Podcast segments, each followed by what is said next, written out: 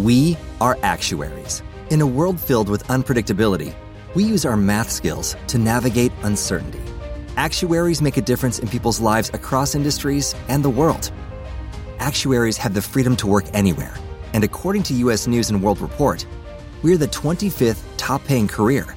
Make an impact as a fact seeker and a truth teller. Use your math skills for good as an actuary. The world needs you.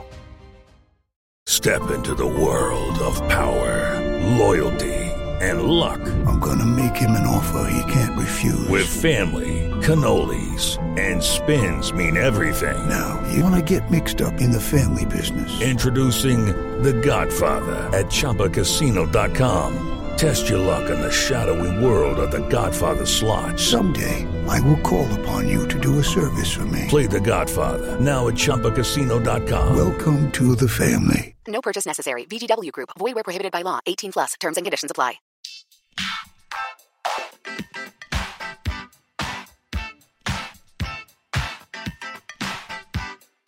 Hi, everyone, and thank you for tuning in to episode 77 of Awards Chatter, the Hollywood Reporters Awards podcast. I'm the host, Scott Feinberg, and today I am very thrilled to be joined by a guy who makes me laugh about as much as anyone, Will Forte.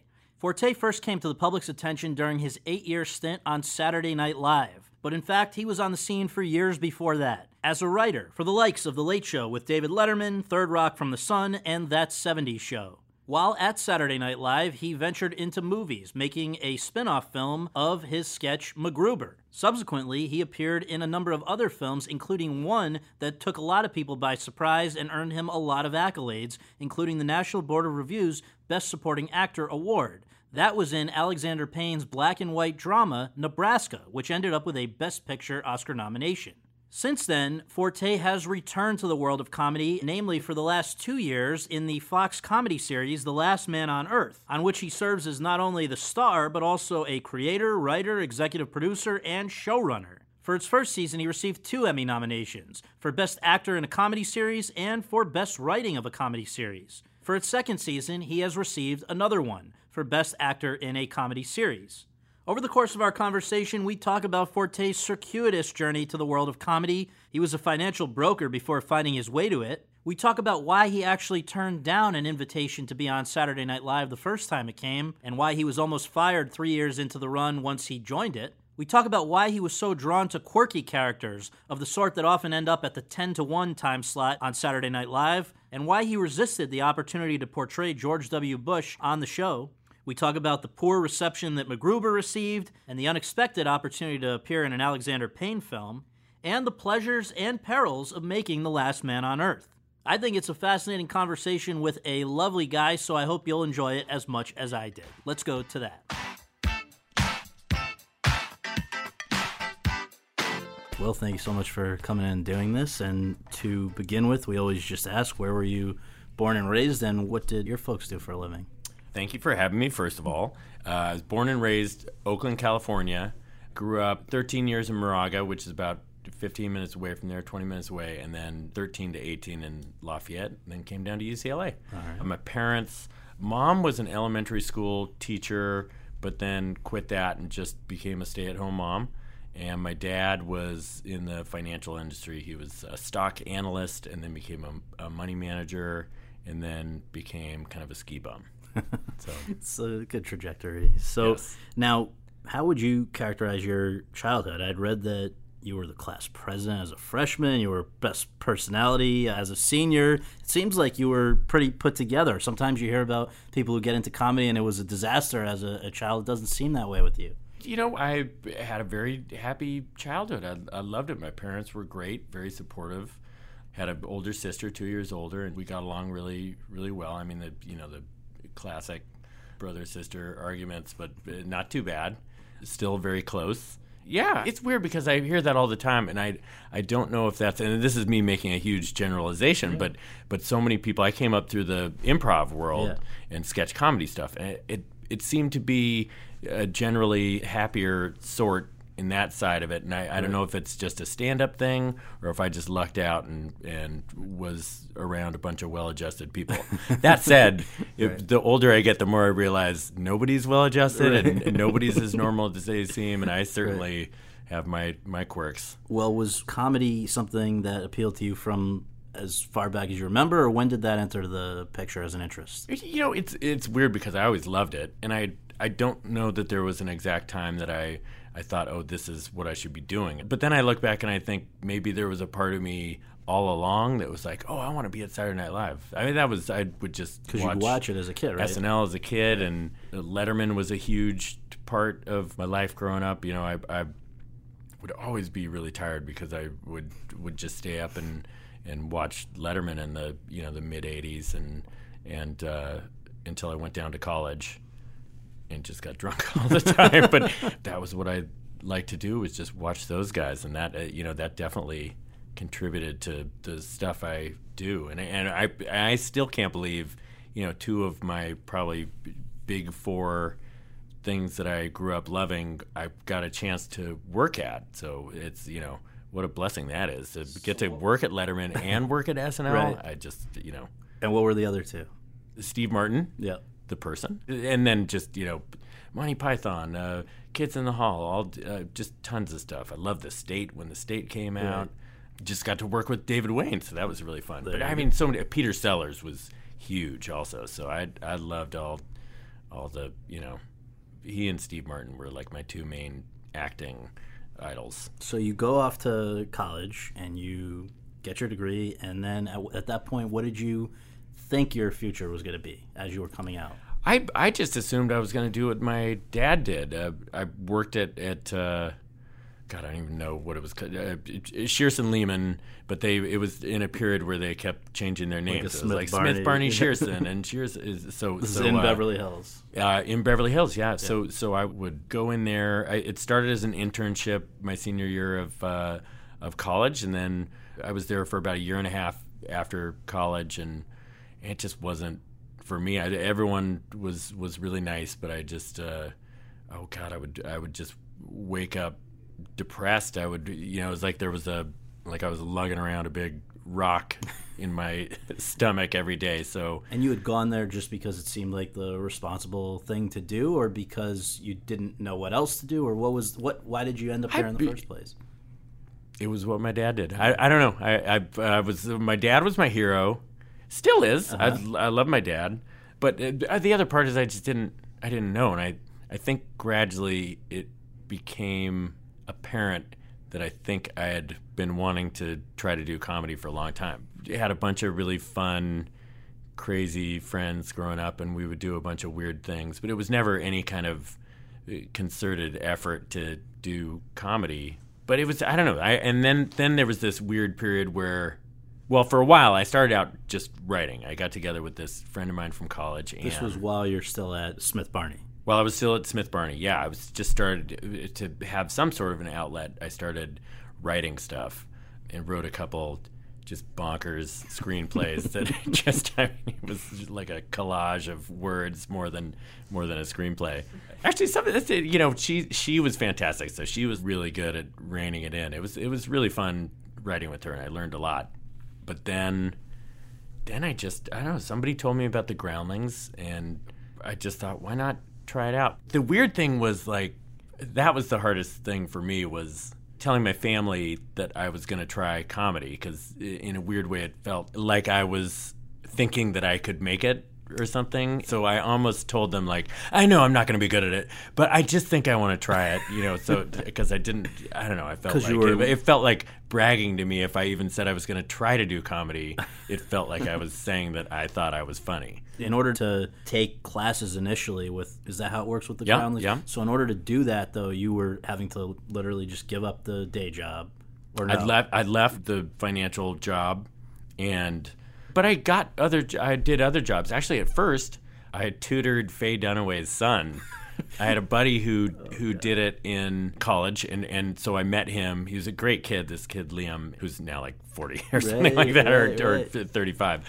But back then, he was thirteen and just a sweet guy. And and then my my friend moved away, so since we had hung out, I had taken care of him one day when he couldn't do it. So so we had known each other, and I moved in, did that job. So that was what I did for a while. did mommy dearest have any acting advice for you or any you know anything like that No, at that point, I think I was. It was so early in the process that it was. You know, you don't get up on stage for a while in front of people. At least in the groundlings, you're always up on stage. You know, doing improv, and but it's it's all in front of the other people who you're taking the the different class levels with. And I just didn't bring it up with her. Right. But it's it, like after. God, I think I know that he came to. S- Yeah, she came to SNL too at some point when. Oh, that's after that. It was, it was really fun to to hang out because it was so different. Because I was so timid back then. I still uh, was pretty timid around here, but So at the Groundlings, you're beginning to find your actual passion, right? And Yep. at the same time, I've read about something called 101 Things to Definitely Not Do If You Want to Get a Chick. What was what was that? yes, uh, that was after the first screenplay that me and my friend Anne wrote, and right after I worked at. Well, it wasn't like I stopped working with Faye and her son, but he would just be back during the summers. And then he'd go to a school during the, the rest of the year. So I would just, you know, for long stretches from fall to, to spring, I'd just be doing other jobs. And I worked at this music publishing company called Pure Music. And I don't remember if I had a lot of time on my hands or if I was just shirking responsibility. That's the, the latter is probably more likely. Right. But I just started writing out these dumb cartoons. They were so dumb. and my agent, Matt Rice, who I went to college with, actually at this point, he wasn't even my agent. I had just sent him this screenplay. He was like, oh, that's pretty good.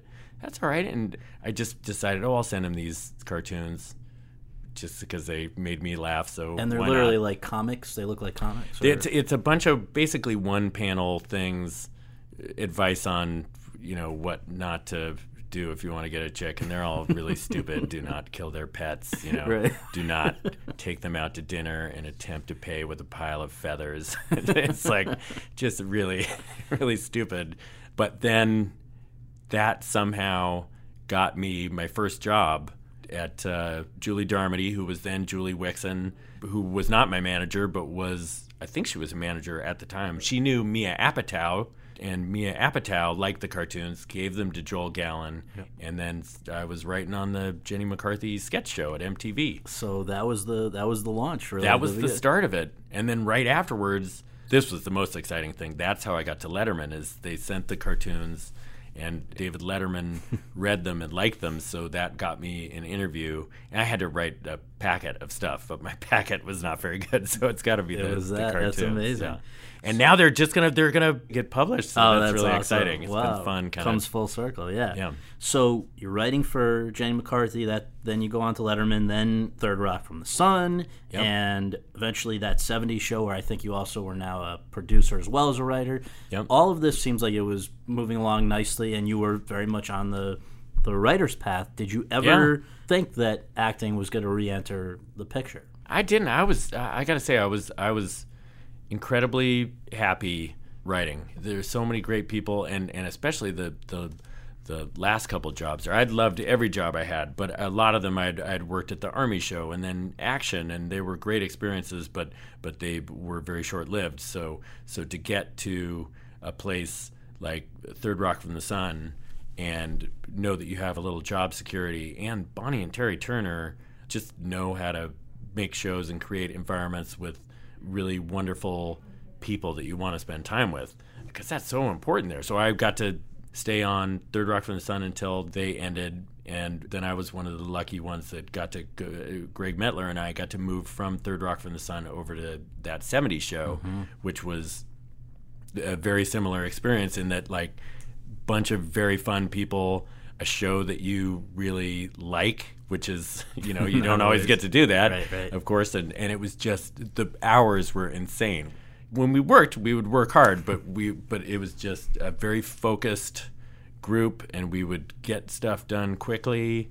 And God, I try to implement that style over at Last Man on Earth, and I just I, I'm just slow. I'm very slow, so always trying to emulate them, but but rarely rarely do. Now, during this period when you're writing for these different programs, were you continuing to show up at the Groundlings once in a while, or was this because I, I believe you eventually became part of the main stage company, Yeah, yeah. but was that overlapping or was it in between, or how did that work?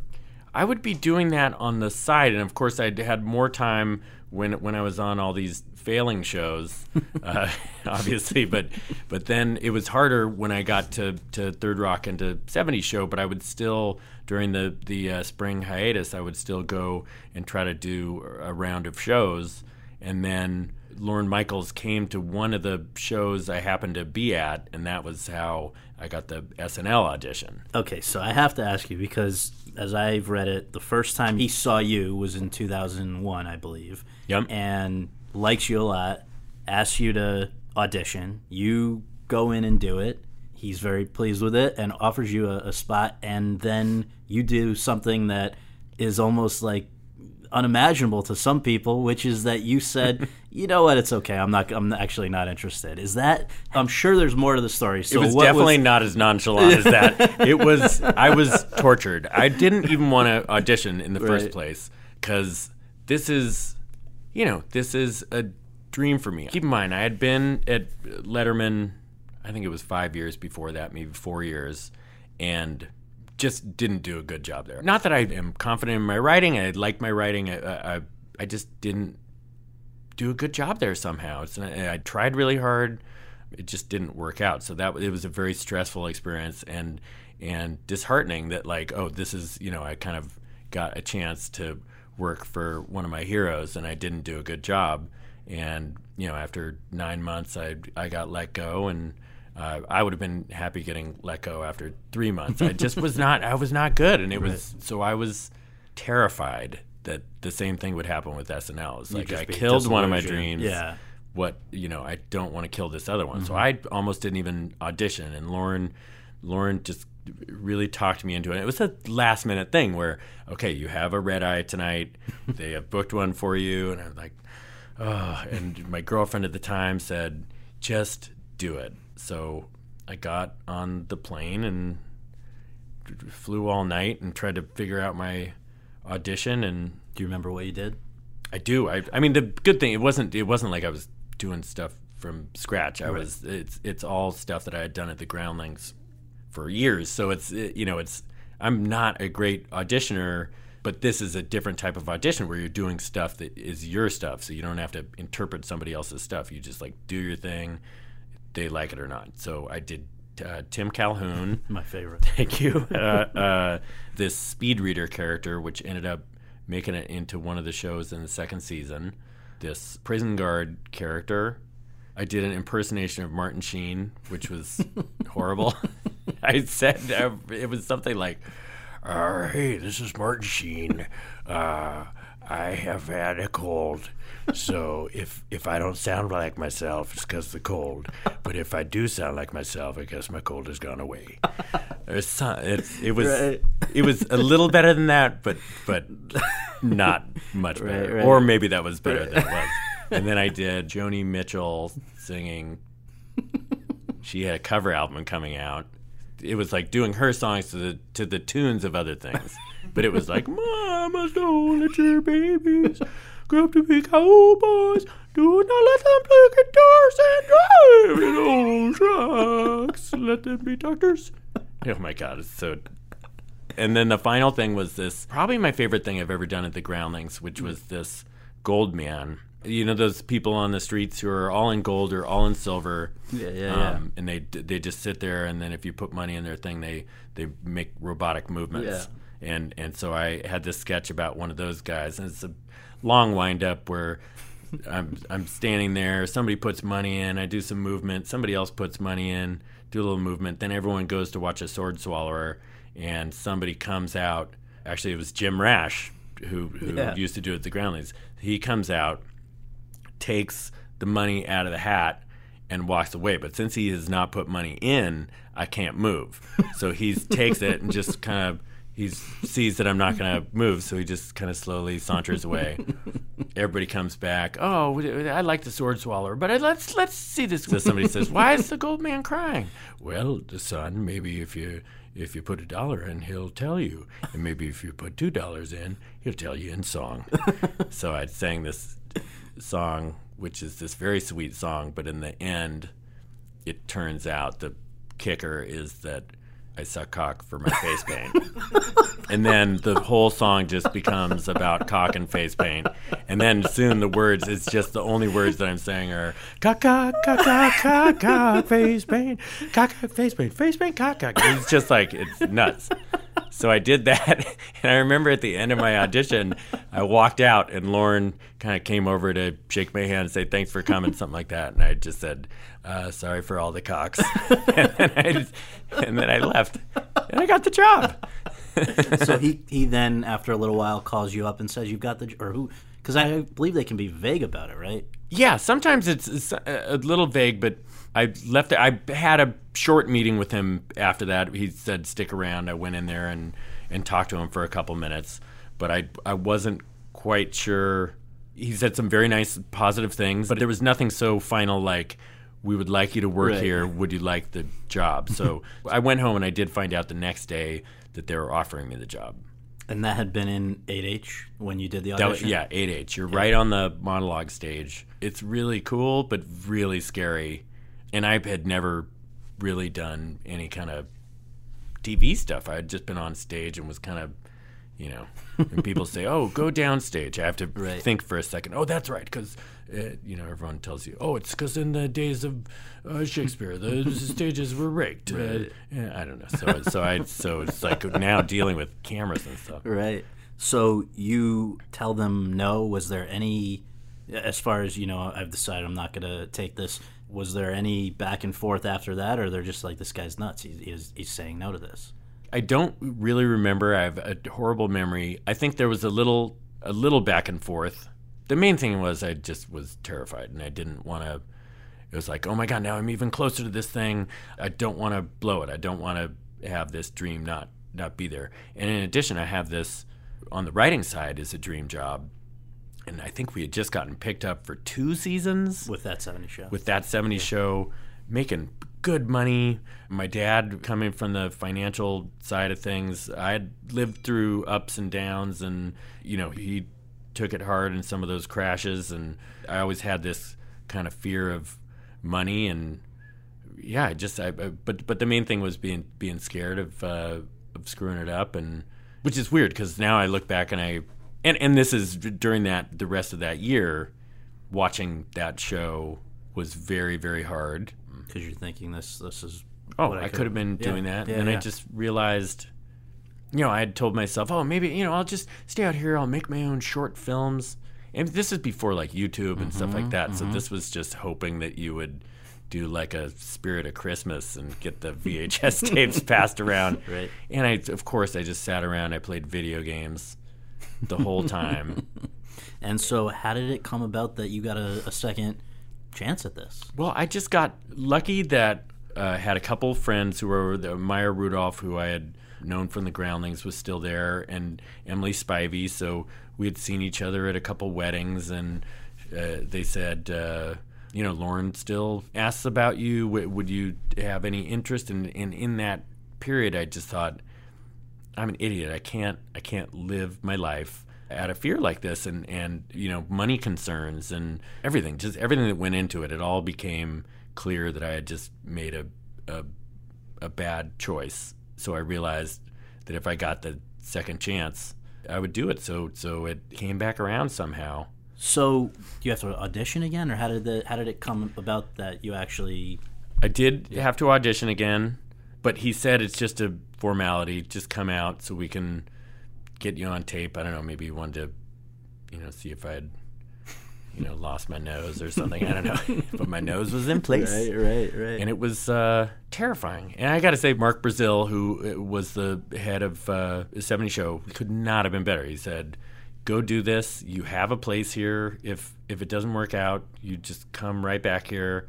I could not have uh, felt more supported in that way. Carsey Werner was great to me. The Turners, obviously, who had been at SNL for a long time, they were just the whole group was supportive, and I almost didn't want them to be supportive because I just I was so scared to do this Right. that I didn't want to. So Well, it comes through. You go. You join in 2002 with I think at the same time as Fred Armisen as a Yep. featured player. Will Ferrell's just left. Curious what the the mood was like there when you arrived, but also what it was like now to be working with Lorne, who you put on this great pedestal and who, from everything I've gathered, particularly from that SNL oral history, which I know you treasure as well, uh, the one that I think Tom Shales and whoever else, it seems like his MO, deliberately or not, is to sort of withhold approval, which makes people want to work for it even more, which there are people that do that. So, anyway, you're now in the pool of all of this there. What was it like to actually, you know, be there? It was terrifying.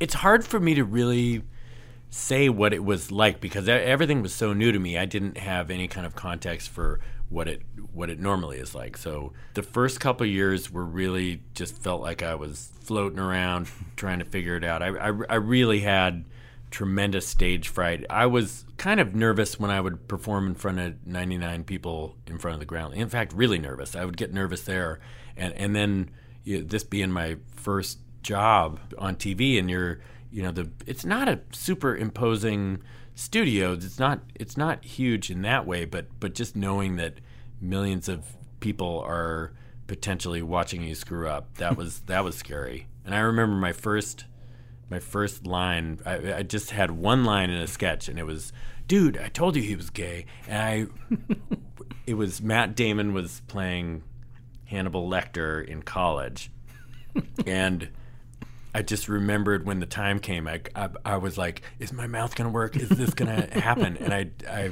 it barely came out. I don't. So, so the first several years were were fighting that. But let's just know you were elevated after only one year, whereas it, it normally takes two to become a, a, a regular member of the cast. Right? I think that that was all contract stuff. I don't think that was like, oh, he's really great. I, you know, I think that probably my lawyers, uh, you know, Lorne was like, I gotta get, I gotta sweeten the pot or something. Things didn't really change until, I, of course, at some point I had to do George Bush, which terrified me. I was not comfortable with it. As you heard my impersonations earlier, I'm not good. I'll, the other thing is, I love Will Ferrell with all my heart. He's one of the funniest people I've ever seen. You know, certainly up there in my pantheon of of comedy heroes. And to have to take over, I know a couple people had, you know, Chris Parnell had been doing a little bit, Darrell had done a little bit, and then then it was my turn to take a stab, and and I didn't want anybody to do George Bush after Will Ferrell. Why do you think they asked you to do that? I don't know. I, I really don't know. I actually think you were you were you were excellent, but I mean, you Oh, you thanks. didn't I- feel comfortable in it. You just No, I.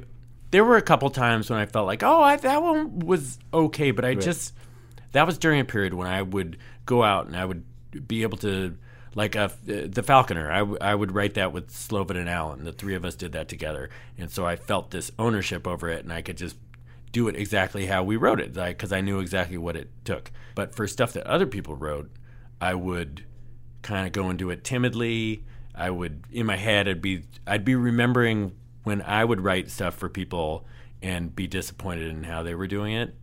You know, and that wasn't Yeah, always the yeah, case. You know, you write for John Lithgow and you're always happy with how he says it. He's so great. Right, right. But but sometimes that's not the case, and that was what I would think people were thinking about me as I as I was doing their things. So certainly with George Bush, I was that was a, a major factor. I wouldn't write any of that stuff. It would always be toward the top of the show. Usually, it was uh, m- most of the times it would be the cold open, and we had such a big cast at the time that that a lot of times the crazier stuff that I would write just wouldn't make it in because they have to get everybody in the show, and I already have my thing, which is this Bush thing that I don't want to do. so at the end of my third season, they have to tell you at a certain point if they're going to renew your contract, and they held a lot of people off and said they were extending that period of time while they thought about it. And and then one by one everyone's getting invited back. And I was the last person who was still holding out to to hear and Lorne had this talk with me and said here's my issue with what's going on with you and I think you're you have a writer mind right now and you need to be an actor. You need to do these things and own things when they're not your own. And of course, I'm going, "Oh, you're so dumb, man! You have no idea what you're talking about." I didn't say this, Right, but in no, my head, I'm going head, like, "Old man doesn't know what he's talking about." You know, I just thought maybe I would get fired, and then he brought me back, and I just had this uh, kind of F it attitude. And I'll tell you what, that year I realized he was totally right. I mean, it's it, looking back now, it was he's hundred percent right, and it really changed my life at SNL. But but in a lot of ways, uh, changed every, everything. You know, and I'm I still work on that stuff from time to time. But like he, he really kind of pushed me off the cliff there, and and uh, it did me a major. I mean, he's done so many wonderful things for me, like getting me that job, and uh, nothing at all would.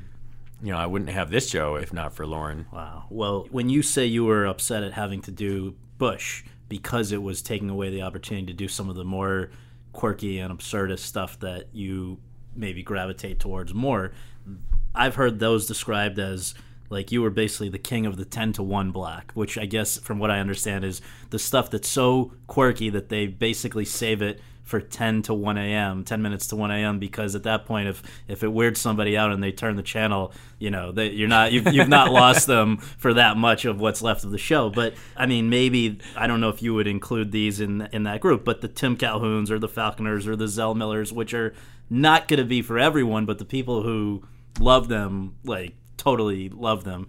When I left the show, a lot of I, don't I think a lot of people didn't even know I left.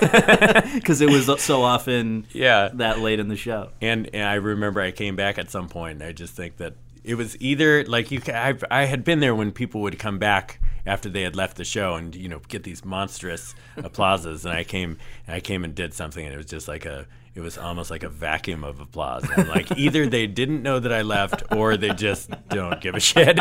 Which I, it could have been either or a combination of the two. Well, another thing that you know, just reading things that your former SNL colleagues said about you was that they would make bets because everybody, you know, particularly I think in around the generation that you came up with, there were there were people that often broke character, which you know sometimes you you can't help it. It's just that funny. But in your case, I guess they would make bets that you know that they could get you to do it, or that you you never ever did it, even at the Groundlings. I'm right? unbreakable. What's your What's your secret? I don't know. I, I guess I just get into character and But you're not ever like I'm, thinking about a funeral or something. You just you can just do it.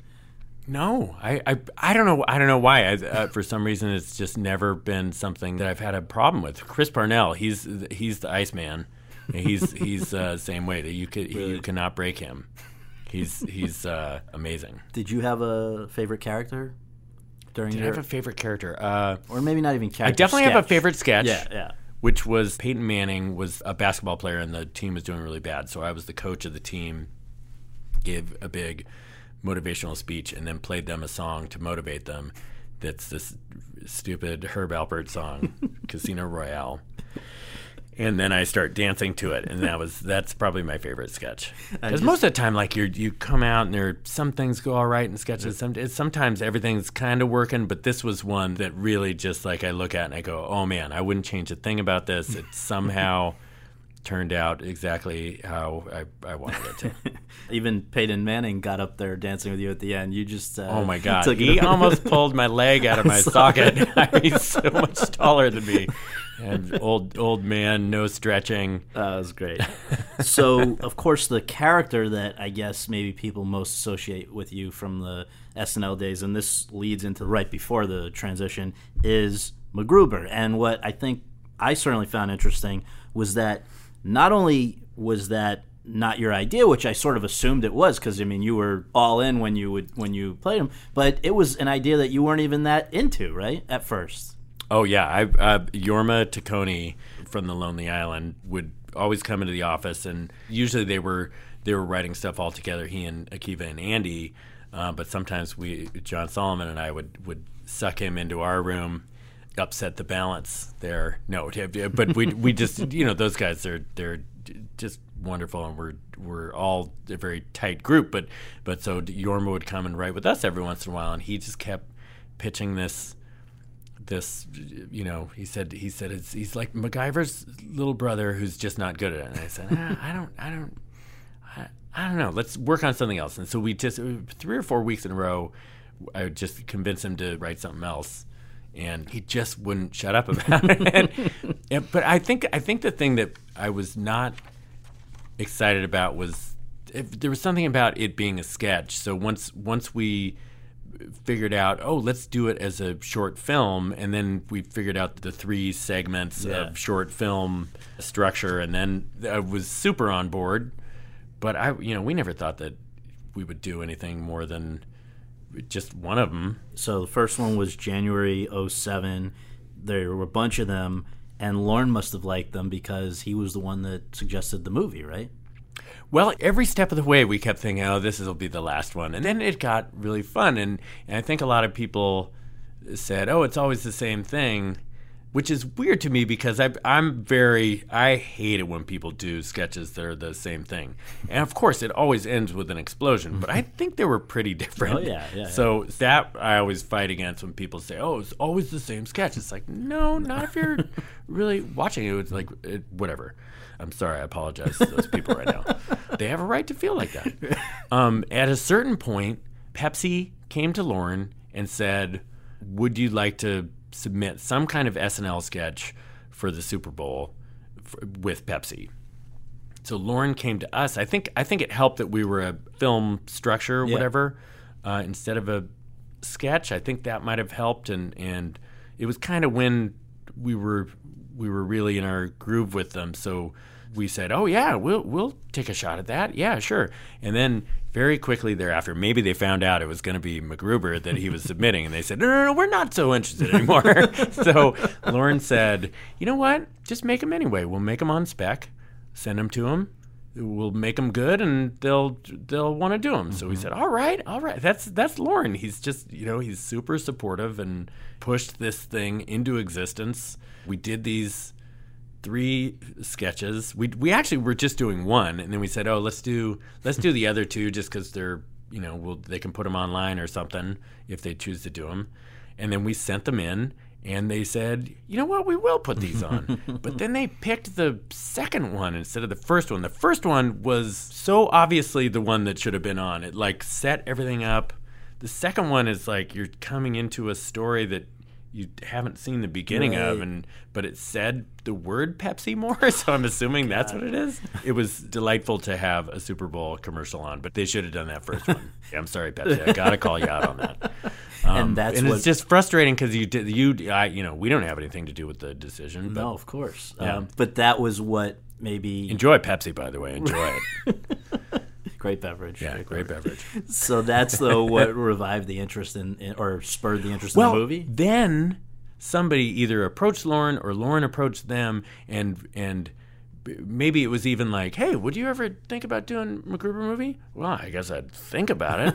and so Lorne said, "Start thinking about a movie." Right. And and then certainly th- within moments after hearing that, it was like, "Oh, don't think about it." You know. Do, I don't think there's any interest anymore in this, and and but it was too late. Like we had started thinking about it, and Lorne was very supportive again, and really pushed this thing Yeah. into existence. And and not just that, but got us to a point where we were able to do whatever we wanted, and he just protected us and put us in this creative bubble where where we did it for such a low budget, uh, relatively low budget Yeah. for an action movie. It was like 10, 10 million Yeah, bucks. yeah, and you know we basically could do whatever we wanted to. And he he he made a couple suggestions. All his suggestions got major laughs. He was he was great. He was the one who I didn't want this in there but in the movie there is a flashback where I'm talking about how I met his wife and how they used to date and then we you know there was uh, a, an uh, abortion in there all this horrible stuff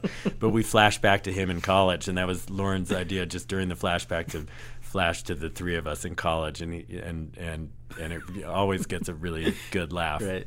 Well, there have been a lot of SNL spinoff movies, and I, I don't know if any of them have inspired either the love or the hate that MacGruber did, because people were very, there were strong responses, right? there were very strong responses.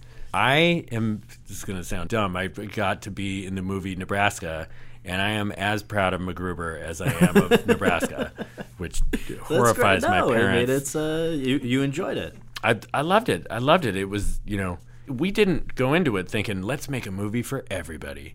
We said let's make a movie for ourselves that we like and people who like the kind of stuff we like will like it. But but I, you know had gotten to learn the hard way that when you kind of let things out of your control, I'm a real control freak. but when you let them out of your control, that's the hardest. I'm used to bombs.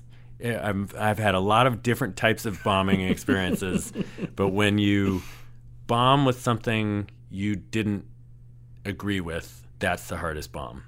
So like, hey, let's bomb with something we love, and we that's what we did, and we bombed with it. and uh, the thing is, I think that there was a like a lot of people we really respected loved that movie, which was exciting. Uh, like Peter Travers, I, I love that guy, and he he.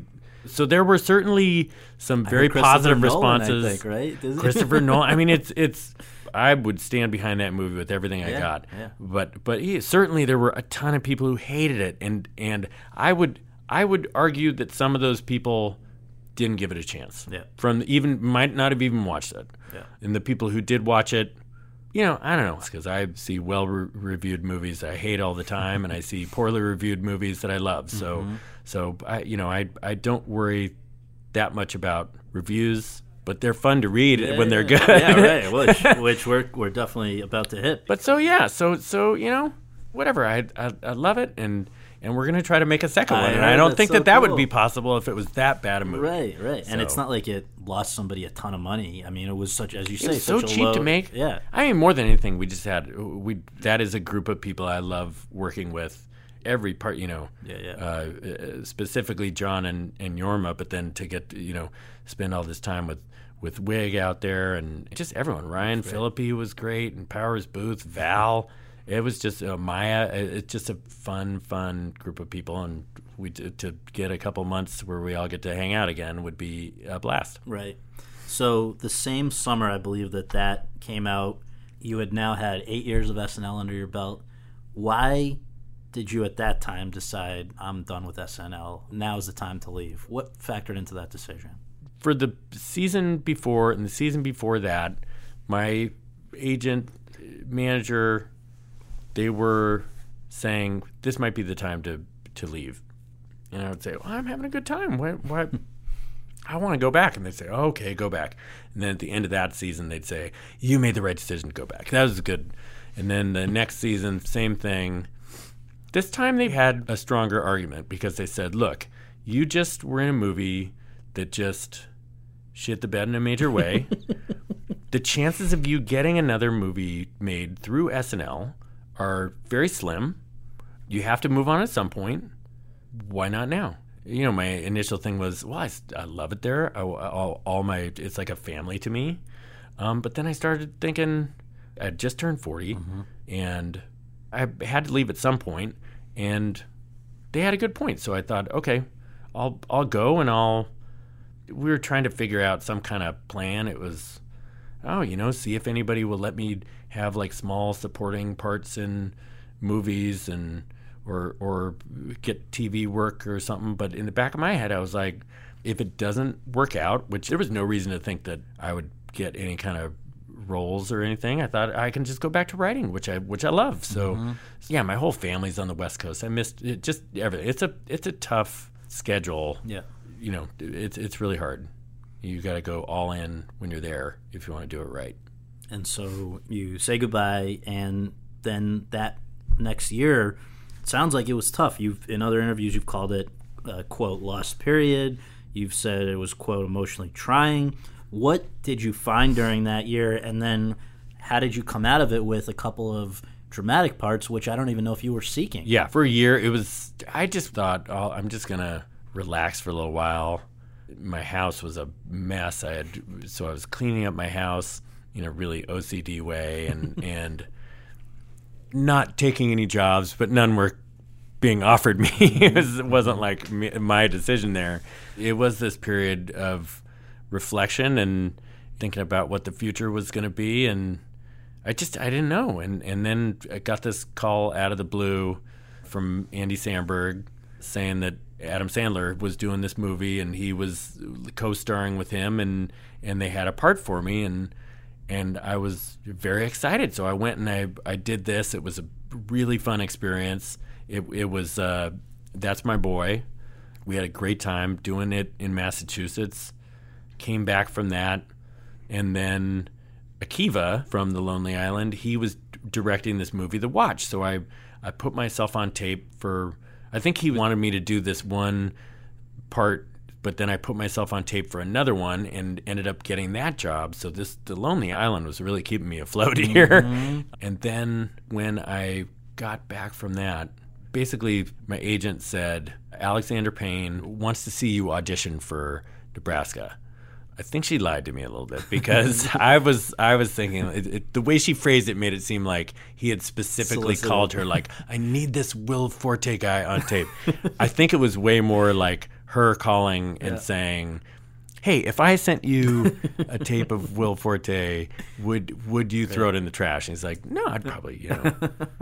Put it by the trash. Right. No, no, no. He's, but he's he he looks at everybody. Right. He he is so open casting wise. Was this before or after you'd heard about Run and Jump, which was I, another dramatic? Yes. So I signed on to do somewhere during that period.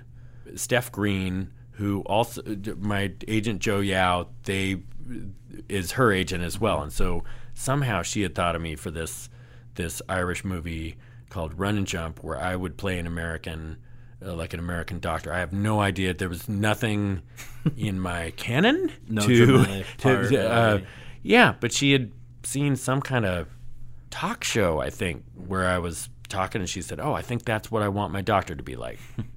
so I read the script. It was really different from anything I had ever done. It would be in Ireland. I thought, yeah, why not? You know, if it turns out horribly, nobody will ever see it. And if it turns out great, then that's wonderful. Right. So I signed on to do that. Then they had a bunch of money issues, which you have when you're trying to get Will Forte to be the person who's the head of your movie. Right. So during that period, we're we're kind of waiting to see what's happening with Run and Jump. I put myself on tape. I almost it was just like the SNL experience. It was like I almost just didn't do it, and then this is the at the last one. I just said, ah, screw it. I'll just put myself on yeah. tape.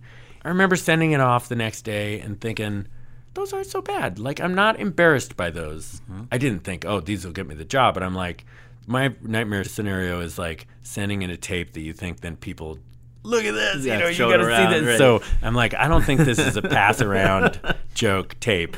What scenes did you do? Do you remember? I did. The first scene when I come and pick him up. It's the first scene that I'm in when I come and pick him up at the at the police station. Mm-hmm.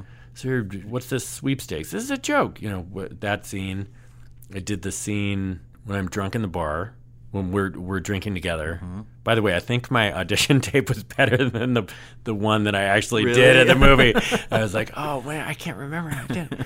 and then uh, I sent him off, and I never thought another thing about it. It was you just it was just no chance. No chance. People said, "Were you nervous? It took so long because it was like five months before I heard anything." It's like, no. The moment I sent those off, I just didn't think about it again.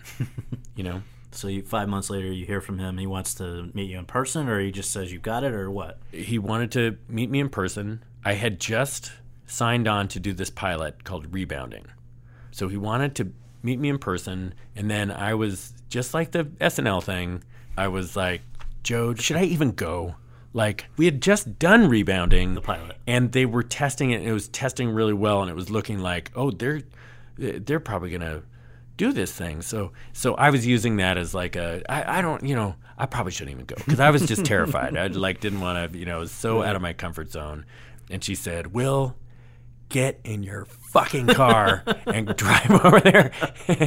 and so I I went over there and was very nervous and and did the audition with him. And John Jackson was in there too, who's awesome. And then at the end of it, he said, "You are a good actor. and I could not believe it. I was like, that was that was it for me right there. Like I could have stopped right. It was bonkers and just uh, said some complimentary things. But the thing I remember him saying is like, I'll tell you what, you are on my short list right now. But we're figuring out who Woody is going to be, and I want to make sure that there's some kind of family resemblance. So it was, uh, you know, it was, it was just to have heard him compliment. I don't remember exactly what he said it, but but it was like to hear something from him. That was just that would have been enough for me right there. great. You know that it was e- even like every step of the way to hear he had liked the tape in the first place. That was enough, and so I just I was like, there's no way though. You know, there's no way. there's you know you hear about. Then my agent was talking about all the people they were talking about. I'm like, oh my god, there's no way I'm going to get this part. But I was, it was just really exciting to have somebody that I respect so much like that think I didn't, you know, stink up the room. So, so that was very exciting. Then I got the call from him. My mom was there. She was staying. It was, it was, I don't know anybody who would have not been surprised by me getting this part and I was leading the charge on that. Like I was, I, I kept thinking, oh my god, they're going to change their mind. They're they're not going to let him do this. What? And then I would go, but they, you know, I would look at other casting choices. and But they, you did, he did these things, and I, you know, I'm there's no way. And then also, this was the week that the upfronts were, and they we were still trying to figure out rebounding. I'm like, if they he wants to shoot this at this time, and if rebounding gets picked up, Does it could all fall apart? yeah, then I'm, you know, I, I don't know. Yeah. Wow. We we heard then we heard rebounding was not getting picked up, which was very surprising because it tested really well, and then they were like, "Well, we might sell it to USA," and I'm like, "Well, you know, I mean, eh, fine if you want, but you know, I'm, I mean." Whatever. I really wanted to do it at, at Fox, and uh, so if it's you know, uh, Don't- it's yeah, just don't like, try too hard. And somehow that fell through, and I was it was a really wonderful group, that rebounding group. But I, I wanted to do this movie so bad and couldn't believe that I got that chance. By the way, Yeah. I think it helped that I was in the 12 to 1 sketches and not super well known. It, uh, or 10 to 1, 12 to 1. I worked there. I should know that. Um, I, I don't know. There's some, like I was such a kind of I was living a sad sack existence at the time, and I think that might have helped. You know that I was kind of a loser. Oh well, just maybe a little under the radar for some people. Still, there were some guys that I think played themselves more. You, I don't think people knew who you were, what you do. I mean, I had oh, no. Oh yeah, that's a you're, that's a good point. Like I'm always doing these wacky characters, so But so next thing you know, you're out there. I, I, I know Bruce Dern is a great character too. We did a ah, interview in New best. York around the time of this when it was supposed to be like you know an hour or whatever the usual, and he had just had so many great stories. And I, I said, Bruce, I'm a little concerned because I, I hate to interrupt you, but we're coming up on. The hour. He's like, no, no, no, don't worry. I got nothing all day. Let's go. It ended up being like six hours. He was taking breaks to call his bookie. He was doing all kind. I mean, the whole thing was surreal. but I really felt like I got a, a, a sense of the guy, and he's Six a character. hours. Yeah, it was insane. But I figured, what, what uh, same thing. I what would I rather be doing than hanging Oh. with Bruce Dern? And my sense from what you've said is that him and Payne were just. It was like being at a master class, and that you guys Oh, yeah. Did the trip that your characters do from Montana to Nebraska. Is that Yeah, True. we did that. It was and that was the best trip because we shot the movie for for two months, um, and it, it was a constant mental anxiety stuff because I was thankfully I had gotten the run and jump experience right before, so I was I had that experience with being in Ireland, doing something roughly similar in that it just was not comedy. It was like, like actually trying to, you know, I'm used to sketch comedy, so I don't know how to, you know, I'm used to making big facial expressions, and so to try to figure out how to make expressions like a normal person, it, it took it a little in. while. Yeah, yeah. But so, so we, you know, once it got to Nebraska, I was still riddled with stress and anxiety, which gradually went away because uh, Bruce and June and Alexander were great to me, and, and it was just a wonderful experience. But so at the end of all the principal photography, we did the, we started from Billings and drove to Lincoln. And they followed us in the, uh, you know, the RV in About Schmidt. yeah, of course. Alexander bought that that thing and they mounted a camera to it. So Alexander and Phedon Papamichael and like like a bunch of the crew would just follow us in that and like drive against us, and this camera's going all over the place. But it was just you and Bruce in the car. just Bruce and I in the car, and you know we had already to that point become very close because uh, we're in these places. None of us have our family there, so we would just go go have dinner every night and spend all day in a car together or whatever. You know that whole movie is us next to each other throughout the whole thing. So we became very close. But that car ride was the stress was gone. We had done all the stuff. It was just it was a very special experience. Was there any one great piece of advice you got from him during the making of the film? He would, you know what? It's it's weird because in the beginning he would always say something like, "Just find the truth," or t- something about the truth, and and it was more in depth than that. Yeah, but yeah, but yeah. it was something that I didn't quite know what he meant by it, but really made sense toward the end. Eh, You know, just about finding the truth in the character Mm-hmm. and how he explained it was better, but, but like it made sense for everything because that's kind of how you should approach every single character. It's just like like okay, even if it's this crazy balls SNL over the top character, Right. as long as you're like putting yourself in whatever that person's truth is. Right, right. Okay, this sounds No, so it's good. douchebaggy. No, it's I'm good. sorry. Well, look, It whatever- sounds better coming out of Bruce Dern's mouth. Whatever it was, it worked because you were your performance was. I mean, obviously he got a ton of accolades, but so did you. I mean, the National Board of Review, which I think is the oldest film awards dispensing organization in America, gave you their Best Supporting Actor That was prize. exciting. I That was, was there that night. It was a big. I know it meant a lot because there are many people who made their names in comedy who have tried to do drama, but not all of them are well received. So for that, I mean, it, uh, and just the whole journey after the movie with the movie, which went all the way to the Oscars, and Bruce went there. I mean, was it sort of gratifying to have a, a new sort of respect than you might have had before? I, I can't tell you how much I appreciate it. I almost feel like crying. It was like this was an opportunity I never thought I would have in a million years.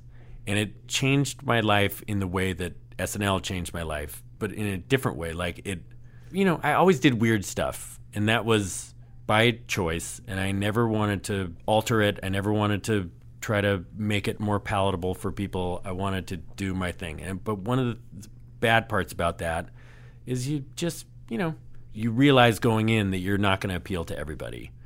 And so as a result, I came out of there and I thought, after coming out of SNL, like, I had a great experience. I don't know that people really thought very highly of me, or it's too bad because I think I'm maybe better than they think I am. And, and you know, whatever. I, I had a great time. What an experience to get to have. You know, and, I also my parents, they just, you know, all the stuff they've seen is uh, dirty stuff, MacGruber stuff, uh, sticking celery in my butt. to get to have that experience where it, it's just like I had no business doing that thing, and and somehow got that shot, and it just was really a fun thing to share with my family. And like I don't anticipate that will come around again, that kind of thing. So I just really soaked it up. Just really enjoyed every moment. Like I, I still remember I, I got to go to Cannes and and like standing at the top of that staircase with all those people who meant so much to me by that point and just looking down and I just remembered this is something you're going to remember forever. Like this thing just remember it. And and uh, it was crazy. It's fantastic. now I'm back to doing the gross stuff. No, well, I have to say I've only been to Cannes once to cover it, and it happened to be that year. And I remember just the reception after the film screen, and that was the first time anyone who was not a part of it had seen it. And it was like you know that was the one that had people chatting constantly, and it was and it was Bruce, but it was also you and June. And anyway, it was a cool thing to be around. But as you refer to here in the home stretch, I have to ask you and want to ask you about the project that's gotten you different sorts of accolades for the last two years now, which we should note are Best Actor in a Comedy Series Emmy nominations two years in a row. For season one, also a writing nomination and a show on Fox. So you did end up having a show on Fox Yeah. that has really been well received, Last Man on Earth. And so you wear a lot of hats on this one star, creator, writer, executive producer, showrunner. How did the idea first come about, and were you immediately convinced that it would work as a broadcast comedy? Well, I'll start with how it came about. Uh, Chris Miller and Phil Lord, I've known for years. They gave me my first acting job, which was a voice acting role, Abraham Lincoln in Clone High. So we've known each other for years. yeah. We sh- are Clippers season ticket holders together. I've done voices in. I did a pretty small role in Cloudy with a Chance of Meatballs, a tiny role in the Lego Movie, and a kind of slightly larger role in Cloudy with a Chance of Meatballs too. But the other people directed that, so I didn't really see them that much. So we had never done anything huge, you know. But those were an hour in the recording booth. yeah. But we had been friends for for years and like really would hang out all the time and and really get along incredibly well. So uh, when they got a deal at 20th, they approached me about writing something for their part of the deal and and so I thought that was great. I was just you know, to me it was oh, I'll write this thing and then they can go deal with it.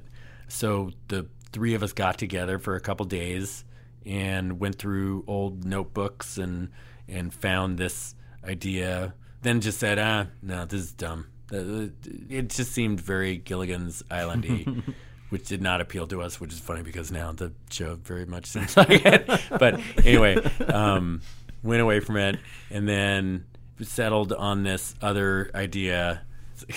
revolved around Val Kilmer living at my house for a couple months, which which actually did happen. It's a long story. Tied to MacGruber, or was it- He was looking for another place in Malibu, needed a place to stay while he was doing that. And I thought it was just going to be for a day or two. and then his his assistant showed up with like this huge duffel bag of books, or two duffel bags of oh books. I'm like, oh, this is not a good sign. it was it was so much fun. By the way, it was. I look back on that. That's one of the best. Like I'll never forget that experience. anyway, we were thinking about doing that, but we were not sure the tone of it. Like how much of it is real, how much of it is going to be made up, and and so I don't know. We just weren't super clear on it. And then Chris started putting on his jacket. He had to go to a dinner. This is six o'clock at night or something like that, and something made us go back to that last man on earth idea.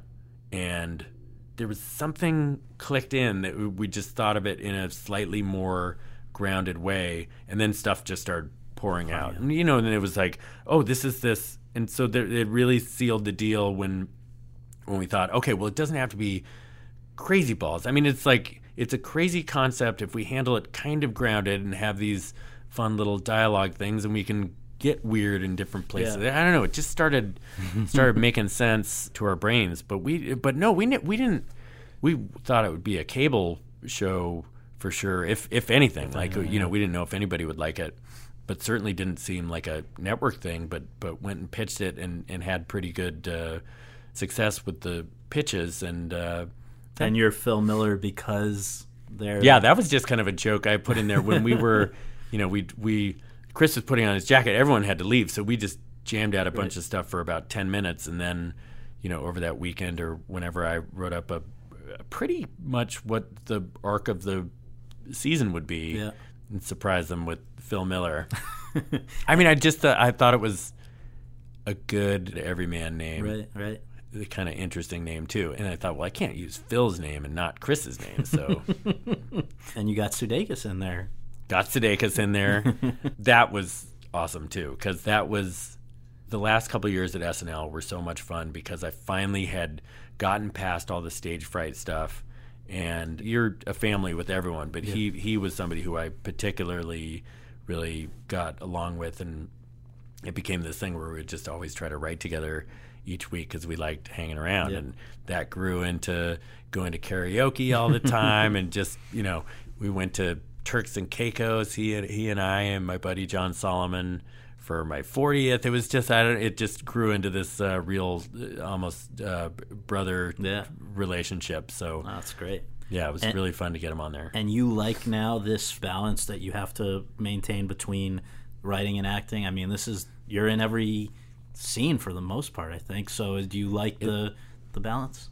I don't know if balance is the word because it's it's been hard. It's been really hard. The first two years, I'm trying to trying to change it this year a little bit, but the first two years were just insane amount of work. I looked back at SNL, which was to me, oh, I'll be prepared for anything now, and I've nothing prepared me for this because it's, you know, it's just being a part of.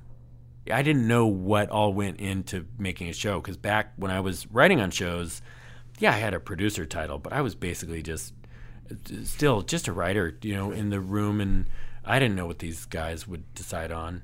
Because how many uh, episodes a season do you guys do now? We do 18 now. We started 13 our first year, but it's you know oh oh now you got to pick the font. What font? Oh, it's f- uh, font for the this. Oh, okay, okay. And now oh the music the oh now there's standards issue on this this thing. And it, it's just every second there's something every issue yeah. coming at you. And i'm not a good delegator and i'm trying to do that. So it's like the acting was already especially for this concept you know the i'm the only person in the first one and and one of the only people in the next couple. And even at the heaviest population of the show i'm, I'm still in there so it's like you know you got to wait to write you know, you can't really sit down to write until after the acting day is done. And then, of course, got to edit on the weekends. And the best way to describe it is the first season, I was writing until 11:50 p.m. on New Year's Eve. Went to my next door neighbors, watched the ball drop, came back at 12:05 and wrote again. Oh like that God. was year one. Year two was kind of the same because we did more episodes and got backlogged, and it was just year and a half of my life. Not really. I, m- I might have gone out that first year maybe five times. Oh man!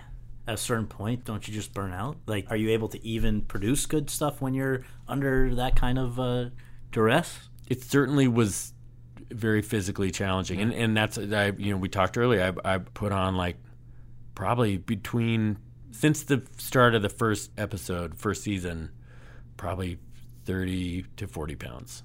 And I'm trying to get back in shape. And by the way, I I have no complaints. It's it's all my fault for hanging on so hard and I love the show and I love the people I work with. But it is an odd thing to have this blessing where you get to do exactly what you want to do, but the downside of it is that my friends think of oh, living the Hollywood life as like you know rolling up in a limousine to you know paparazzi right. taking your picture as you get out and go into you know this fancy restaurant. It's like no, I'm freaking driving my Killing Honda yourself. Civic up to Chatsworth every day.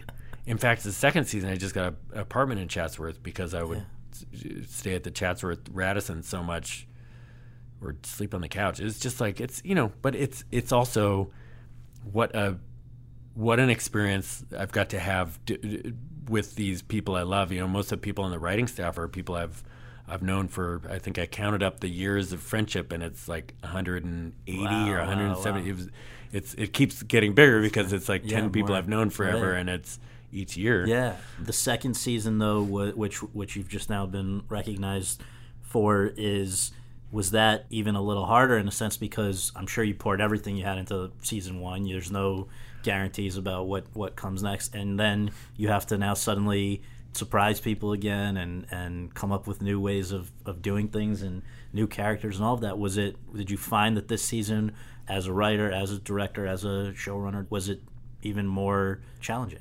Yes, it, it's it's challenging on on one side of it because you want to do new things that, that are different from what you've done in the past. But the other side of it is that you're getting to know all these characters so much better and the writers so much better and everything gets kind of more efficient. Everybody's getting on the same page even more than they were. So there are these fun I, I feel like we're I wouldn't say it's easier this season, but it's we're you more efficient three. and we're further along than we yeah. were last year. And I've actually been trying to. I'm not going to write on New Year's this year. good, good, good. Well, you deserve a break, and I, I, can't thank you enough for all this. It's been so interesting, and, and really appreciate you. Uh, thank you. Thanks for having me in. my pleasure. Thank you.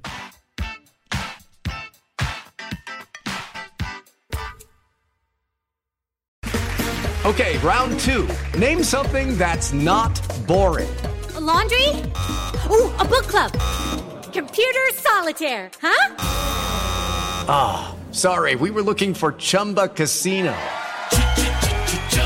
That's right. ChumbaCasino.com has over 100 casino style games. Join today and play for free for your chance to redeem some serious prizes. ChumbaCasino.com. No purchase necessary. Full prohibited by law. 18 plus terms and conditions apply. See website for details.